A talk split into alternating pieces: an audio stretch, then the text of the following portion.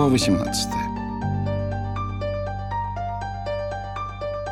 Меня разыграли как ребенка. Пообещали показать настоящего Санта-Клауса, а заявился пьяный сосед в маске. Потому что в этом году его очередь дурачить детей из нашего дома. Иржи Грошек. И настал день истины, день, к которому я шел долгие месяцы. Все усилия, надежды и старания, направленные к достижению цели, спрессованные в единую цепь событий, проносятся на немыслимой скорости, пока я взбегаю по лестнице, и меня выбрасывает из туннеля сознание так, что едва удается затормозить, чтобы не врезаться в офисную входную дверь. Все работает. Местами даже лучше ожидаемого. По функциональности данный прототип является фактически конечным продуктом, и хоть сейчас можно отправляться демонстрировать наши достижения на конференции Американской ассоциации кардиологов с забавной аббревиатурой АХА, не раз благоговейно упомянутой Ариком. А оттуда до победного конца, пусть не близко, зато по накатанной. Технология есть, осталось провести серию клинических исследований, результаты которых вполне предсказуемы, накропать статьи в парочку респектабельных журналов, согласовать графический и внешний дизайн, составить проспекты и тому подобные прелести. Ох уж эта сладкая канитель в преддверии долгожданного успеха. Но условленного часа еще надо дождаться, пока начинается стендап-митинг и затем лекция Джошуа. Стендап-митинг при ближайшем рассмотрении оказывается ежедневной четвертьчасовой планеркой, проводимой стоя, чтобы подчеркнуть ее динамичность и оперативность. Мы собираемся в тесном коридоре и поочередно отчитываемся о продвижении за последние сутки. Выглядит это довольно комично. Докладчик, балансируя лэптопом на задранном колене, силится в торопях ввести толпящихся вокруг коллег в курс дела касательно состояния в своем сегменте. Абсурд в том, что изменения за день незначительны, чтобы разъяснить их суть, требуется входить в детали, на что катастрофически не хватает времени. По истечении 2 минут говорящего прерывают и переходят к следующему, превращая стендап-митингс в пеструю нарезку импровизаций на околомедицинские темы. Отыграв роль в этой клоунаде, ловлю взгляд Стива, знаками показываю, что нам необходимо переговорить, и в перерыве тащу его на улицу поделиться тем, что тревожило в последние дни. «Слушай, Стив, мы 2 идиота. Чрезвычайно ценные наблюдения. Ты для этого меня звал?» «Да нет же, я насчет Тима». «А, и что с ним? Мы же все уладили». «В том-то и дело. Уладить-то уладили, но в чем наше преимущество? Как можно что-либо доказать в случае чего?» «Да не парься».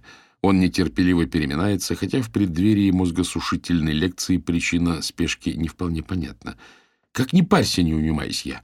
Мы просто так его отпустили. Что у нас в руках? Устные признания? И что с того?»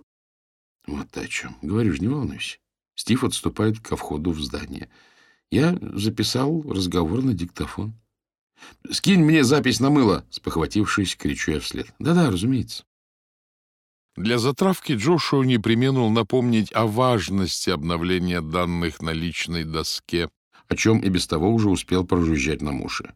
Как и все связанное с процессами, Personal Task Boards являлись примером здравой в корне идеи, доведенной до полного маразма. Предназначенные для предоставления актуальной и прозрачной информации, они стали лишь бестолковой обузой. Как и стендап-митингс, ввиду обособленности деятельности каждого из работников, наименования тасков, ужатые до аббревиатур, не только теряли наглядность, но и вовсе превращались в бессмысленные буквосочетания даже для тех, к кому они относились, не говоря уж об остальных. Вдобавок, сообразно миграции нашлепок с кодовыми названиями по поверхности доски, выставлялись оценки, разделенные на 3 категории. От красного, символизирующего неудовлетворительную успеваемость, до зеленого, присущего высоким показателям. Полоска соответствующего цвета наклеивалась прямо над рабочим местом. Что характерно, зеленого не удостоился никто, кроме самого Джоша.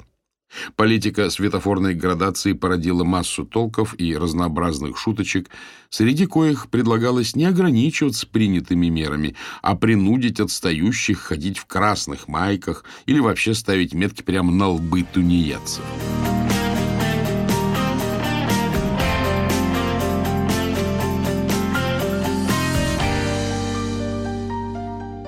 И пробил час. Я на пороге кабинета, дабы предстать пред светлыми очами руководства, как какой-нибудь рыцарь короля Артура, приволокший к круглому столу чашу святого Грааля. Но Ариэль не Артур, его не проймешь антикварной посудиной, зато в моих руках ключ от его мечты. На блюдечке с голубой каемочкой в виде красивого оформления, ради которого я почти не спал в течение минувшей недели. Я аккуратист, зануда и перфекционист. Этого у меня не отнять. Не имея стопроцентной уверенности в итоговых эксплуатационных характеристиках до окончания всех тестов, я был вынужден преуменьшать предполагаемые успехи. Зато теперь мог без колебаний демонстрировать возможности алгоритма в полном объеме. «Готов?» — требовательно осведомился Ариэль. «Великолепно! Садись!» Я взглянул на него в ожидании приглашения приступать. Лицо начальника омрачилось малоуместной для столь триумфального момента досадой. «Великолепно!» — рассеянно повторил он и нахмурился. «Но сначала серьезный разговор». Ариэль открыл ящик и вытащил пачку листов. «Вот!» Волосатая рука припечатала бумагу к столу. «У нас проблема». «Ариэль!» — взмолился я, догадавшись, что сейчас начнется. «Нет, Илья!» — шеф вскинул ладонь в предостерегающем жесте, как принято изображать на дорожном знаке «Стоп». «Потом все покажешь, но сперва...» Я непроизвольно застонал. Ариэль взял первую страницу и пробежался по объемистому абзацу. «Первое!» — он строго взглянул на меня и снова вонзился в текст. «Ты постоянно опаздываешь». Застрявший в горле ком лишал не только дара речи, но и способности дышать. «Желаешь прокомментировать?» — холодно поинтересовался Ариэль. Я задыхался. «Илья?» — кровь тяжело стучала в висках. Пальцы судорожно впились в пластиковый корпус ноутбука. «Илья!» — повторил Ариэль с нажимом. Я заставил одеревеневшие позвонки прийти в движение и медленно повел головой из стороны в сторону. «Больше так продолжаться не может. Я тобой недоволен. И далеко не впервые. Я записал по пунктам», — он шмякнул по стопке. «И сейчас мы во всем разберемся». Пока он бубнил, способность мыслить постепенно восстанавливалась. Переехав в Санта-Крус, я не сообщил об этом в офис, чтобы сохранить возможность по пятницам работать дома. Но теперь приходил вовремя, что стоило немалых усилий ввиду врожденного опоздунства. Некогда меня даже в пионеры не приняли по этому поводу, но то совсем иная история. Так или иначе, вступать в споры на эту, да и на какую-либо другую тему не было никакого смысла. Разочарованный и оскорбленный, я решил снести экзекуцию, не проронив ни звука. «Я требую ответа. До каких пор это будет продолжаться?» Я молчал. «Илья, это принципиальная тема. Мы...» «Я прихожу вовремя», — не удержавшись, процедил я. «Не перебивай меня!» «Да, больше так продолжаться не может». Возобновление гордого молчания теряло всяческий смысл. Я отложил лэптоп, пристроил на колени тетрадь, вывел цифру 1, поставил точку и обрисовал. «Вот-вот, так продолжаться не может», — воодушевился Ариэль. «Ты должен усвоить. Время прибытия не шутка, как тебе, вероятно, кажется».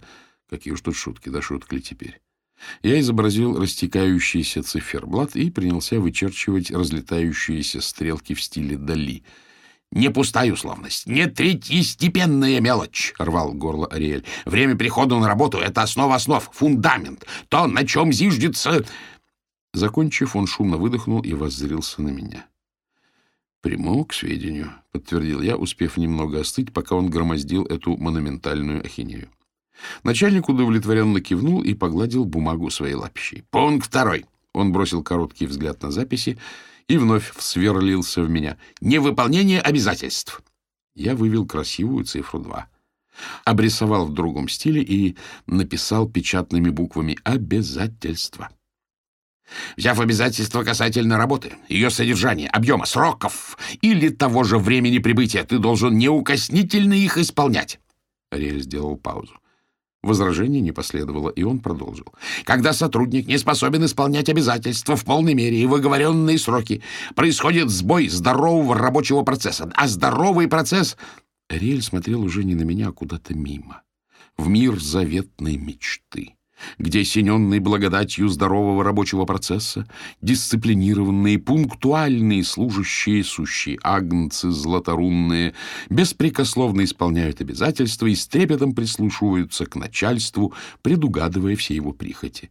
«Окей», — сказал я, когда он утихомирился, — «я учту». Ариэль прочел следующий параграф. приподнял верхний лист и, словно сличая, внимательно посмотрел на меня, затем снова на лист. «Пункт 3», — с олимпийским спокойствием начал он. «Твои представления о том, в чем заключаются твои обязанности, не соответствуют моим. Мы никак не можем определиться в базисных понятиях». Я обреченно вздохнул. Неужто снова два аспекта «мы договорились»? Хотя нет, с обоюдным согласием мы вроде уже давно разобрались. Значит, подразумевается второй аспект, относящийся к погрешностям человеческой памяти и буйной фантазии моего начальника. «Ты не принимаешь мою позицию, да что там мою, единственно верную. Мы дожили до того, что приходится прибегать к помощи Аристотеля, но даже он не помогает». Я уже давно отчаялся решить эту проблему, так как Ариэль отказывался фиксировать договоренности в письменной форме, почти всегда приплетал что-то к изначальному соглашению и в итоге так или иначе оставался мной недоволен. «Нынешнее положение неприемлемо. Необходимо немедленно принять самые категоричные меры». «Ты прав. Самое время». Я подобрался, готовясь к серьезному разговору. «Покончить с этим раз и навсегда!» Он потряс указательным пальцем. «Давай, я готов». «Превосходно. Но сначала разберемся с остальными пунктами, не менее важными». Я закашлялся, скрывая нервный смешок.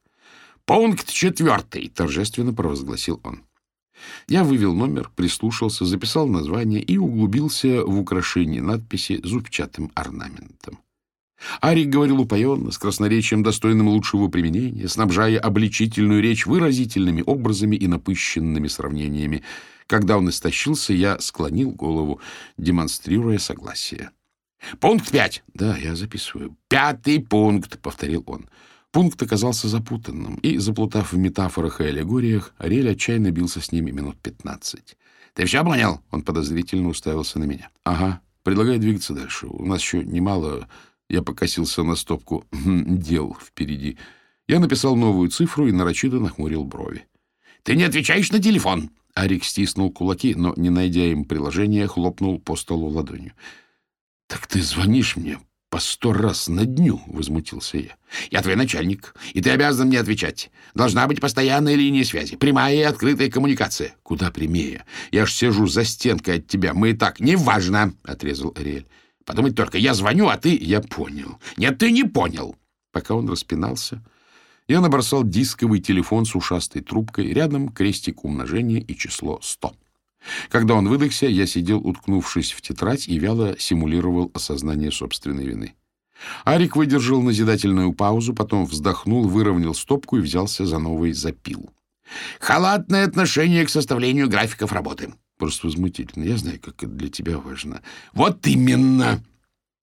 Наживавшись моими ушами под соусом первостепенной значимости составления рабочих планов, Ариэль отложил очередной лист.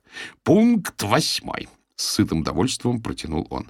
«Твои профессиональные качества не соответствуют занимаемой должности. Ты не способен...» «Все, Ариэль, все!» Я захлопнул тетрадь. «Возможно, наши взгляды во многом не совпадают. Я могу терпеть претензии на тему времени прибытия, смириться с тем, что мои методы отличны от твоих и потому являются ущербными. Я готов выслушивать практически любые придирки, что я не выполняю обязательства, что я не Платон или, наоборот, упреки, адресованные Платону, но я не допущу отрицания моих профессиональных качеств». Арик, привыкший к тому, что я давно прекратил спорить с ним во время подобных экзекуций, на миг растерялся. «Во-первых, — продолжил я, — ты прекрасно знаешь, что это не так. Во-вторых, ты в 3 раза укоротил сроки, но, тем не менее, я закончил вовремя. И, в-третьих, ты провел несколько собеседований и определил меня на эту должность. Мы работаем бок о бок, и тебе доподлинно известно, что я отлично разбираюсь в том, чем мы занимаемся». Арик долго гипнотизировал меня удавьим взглядом. «Давай не отвлекаться!» — я кивнул на кипу листов. Похрустев страницей с 8-м пунктом, он отложил ее и вчитался в следующий параграф, а я с карикатурным злорадством взялся вырисовывать его портрет. «9!» — объявил Ариэль. Пока он тарахтел, словно кукурузник, набирающий высоту, на бумагу ложились контуры несколько несимметричного черепа с массивным изгибом нижней челюсти, широким лбом, оттененным глубокими мысами проплешин, и тяжелые надбровные дуги, какими мог похвастаться не каждый пятикантроп. «10!» — неистовствовал Ариэль. «Пункт 10!» Я разделался с крупным носом и вздувшимися от натуги ноздрями. Закончив, Ариэль перебрал бумажки и отложил часть в сторону. Несвойственная обстоятельность и неторопливость наводили на мысль, что, вопреки внешнему недовольству, он втайне наслаждается этой процедурой. — Где мы были? — спросил он осипшим голосом. — 11, — подсказал я, не отрываясь от тетради. — Параграф 11. — Верно! — Рель любовно разровнял страницы. — 11! Дресс-код! Я в недоумении обозрел начальничка и даже заглянул под стол, где красовались волосатые ноги в шортах и сандалиях. Но, видимо, что позволено Юпитеру, не позволено быку. Я хмыкнул и окинул взглядом результаты своих художеств. Отметив, что надо еще вернуться к скулам и жесткому излому губ, очертил плечи, шею с бычьими венами и буйную растительность, выбивавшуюся из-под ворота. Пункт 12. Пренебрежительное отношение к методикам организации. Можно подумать, кто-то, кроме Джошуа и Томагочи, относится к ним иначе. Но почему-то именно мой персонал таскборд просто позорище, негодовал Ариэль. Неужто даже в таком нехитром деле я не могу придерживаться установленных правил? Пока он разорялся на эту животрепещущую тему, я наводил последний глянец, акцентируя детали резкими штрихами. — Что там у нас? — пробормотал Ирель, шебурша листами. — 13. Так. Нечто в его голосе заставило насторожиться. — Пункт 13. Ты плохо запаковал коробки. Казалось бы, безделица пустяк. Но нет, коробки не безделица, и отнюдь не пустяк. Коробки — это все! Он вскочил и растопырил пальцы, явно не зная, куда деть свои мощные верхние конечности. Мышцы предплечий дрожали от напряжения. «Коробки!» — восклицал он. «То, как ты обращаешься с коробками, отражает все отношение к работе. Я пришел, увидел их, и у меня...» Ариэль задыхался. «Ты вообще отдаешь себе отчет?» — хрипел он. «Что все здесь создано моими руками!» Я осмотрел обстановку в стиле класса эконом. Шкаф из ДСП, стол, 3 стула. Я тебе доверяла, ты не можешь нормально выполнить простейшее задание. Ты хоть понимаешь, какая на мне ответственность? Сколько я в это вкладываю? За каждую вещь, которую ты видишь, я кровью харкал. Так, заорал я, тоже вскакивая. Ариэль, я грохнул тетрадью о стол. Я запаковал коробки нормально. Он отпрянул и злобно уставился на меня. Некоторое время мы молча мерились взглядами, пока его глаза несколько не прояснились. Он потер воспаленные веки и осел в кресло. Так вот, я запаковал коробки как надо. Я умею делать вещи руками. И если за что-то берусь, то не успокоюсь, пока не получится не просто сносно, а хорошо. И уж тем более, когда пакую аппаратуру, на которой сам работаю, и от которой зависит мой алгоритм, ради которого я тоже не сплю ночами. Какая разница? Может, и не ты. Дело ведь не в самих коробках, а в безалаберном. Хотя кто же их так запаковал? Это я их паковал. Ты видел, как я это делаю, и никто другой к ним не притрагивался. Тогда как же так? Хватит о коробках! Больше не делая вид, что вникаю, я вернулся к прерванным экзерсисам и пририсовал этому уроду роскошные бычьи рога. Несмотря на многозначительные паузы и испытующие взгляды, вплоть до заключительного 17-го параграфа, я не проронил ни слова, мстительно прорабатывая детали, вздыбившиеся пучки шерсти, жирные тени набухших желваков и напоследок увесистое кольцо в перегородке между ноздрями, выполненное с особой тщательностью. «Сейчас мы перейдем к результатам», — подытожил Ариэль севшим голосом. А потом тебе следует отправиться домой и основательно подумать. Портрет Минотавра был окончен, я отложил тетрадь. Настоятельно рекомендую поразмыслить о том, как ты собираешься работать в нашей фирме. Хочешь ли ты и способен ли ты работать в нашей фирме? И если ты действительно всего этого хочешь, ты придешь завтра не как обычно. Можешь прийти позже. Ариэль сделал широкий жест. «Выспись, отдохни и составь план того, как намерен исправляться, и мы все должным образом обмозгуем». Я напрягся. Эдакой постановки вопроса я никак не ожидал. «Мне самому неприятно, но ситуация зашла слишком далеко. Ты должен уразуметь, все предельно серьезно. Речь о том, продолжишь ли ты работать под моим руководством». Да уж зашла ситуация. Воистину, жизнь полна неожиданностей, особенно моя. Однако, как это «продолжишь ли»? Неужто он действительно решится? Хотя, стоп, а как же проект? Над моим алгоритмом еще пахать и пахать. А конференция? А сроки? А обязательства перед инвесторами? Что-то он тут передергивает. Или просто пытается взять меня на понт. Не лучший способ мотивировать подчиненных, а ежели у тех хватит ума понять, что за угрозами ничего не стоит, и подавно. Или Арик начинает слетать с катушек, угрожать увольнением по поводу какой-то муры. Неужели впрямь готов собственноручно пустить все под откос? Шантажист хренов. Впрочем, времени на раздумья не оставалось. Выложив последний козырь, Ариэль пристально разглядывал меня, ожидая реакции. 17 параграфов. Я понял, уразумел, даже записал. Проговорил я, стараясь придать голосу нейтральный оттенок. Непременно последую твоему совету, отдохну и поразмыслю. Замечательно! Ариэль энергично потер ладони. Лицо переменилось и проступило простодушное нетерпение, будто сейчас состоится раздача рождественских подарков. Давай сделаем 10-минутный перерыв и покажешь алгоритм. Скажи только, есть что-нибудь новенькое? Как результаты?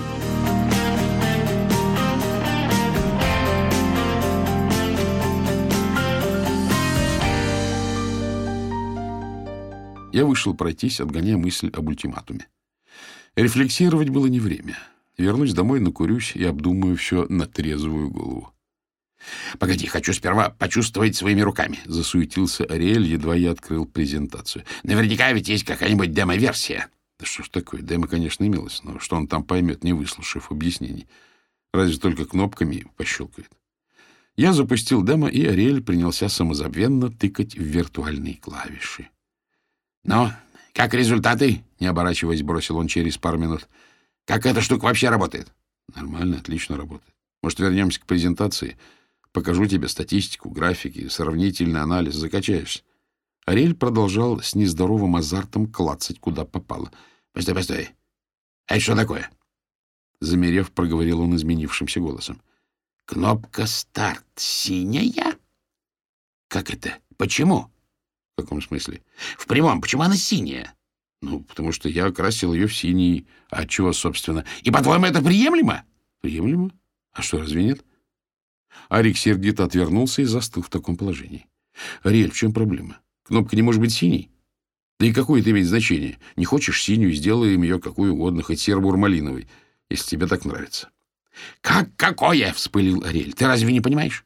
Кнопка «Старт» должна быть красной. Неужто это так сложно? Риль, может, хватит? Может, делом займемся? Красный ты красный. Теперь уже отвернулся я. Нет, ты послушай. Дело не в том, нравится мне или не нравится, а в том, что правильно, а что нет. Ты несколько недель рассказываешь сказки о том, как все закончилось. И вот мы встречаемся, и оказывается, что ты даже кнопку не можешь сделать по-человечески. Элементарную кнопку. Как же так? Одумайся, что ты творишь. Кнопка «Старт» должна выделяться, верно? Сразу бросаться в глаза, так или нет? Ариэль оседлал любимого конька. Это не просто кнопка, а кнопка «Старт», ключевая кнопка. Кнопка, которая... По идее, в оформлении медицинской аппаратуры не принято без веского повода использовать красный цвет, но какое-то имело теперь значение. Перед внутренним взором в сочных подробностях предстала панорама дискуссии о расцветке кнопки «Старт». От этого зрелища стремительно темнело в глазах. Я попробовал подавить волну ненависти, но было поздно. «Ариэль, ты совсем очумел?» Я не заметил, как оказался на ногах. «Пожалуй, если бы ты поменьше компостировал мозг своими маразматическими претензиями, я мог бы задуматься над тем, что кнопка «Старт» должна или не должна, и какого она цвета. Но пока мне ежедневно приходится выслушивать весь этот несусветный бред, о таких нюансах и речи быть не может. 17 параграфов, ё-моё! Я пришел показывать проект, а ты не способен обуздать свои шизоидные припадки. Ты что, куришь? Расписал по пунктам циферки, поставил, дел важнее не нашлось? Думаешь, я развлекаюсь?» Ариэль медленно поднялся и навис надо мной. «Уверяю, ты ошибаешься». «Да пошел ты! Сколько можно?» Я махнул рукой и сел. «Предупреждаю, я не намерен это терпеть. Если ты не отнесешься к критике с должным вниманием и не примешь надлежащие меры, я буду вынужден...» «Ох, как ты задолбал! Учти, это последнее предупреждение!» «Вау! Сколько пафоса! Сколько драматизма!»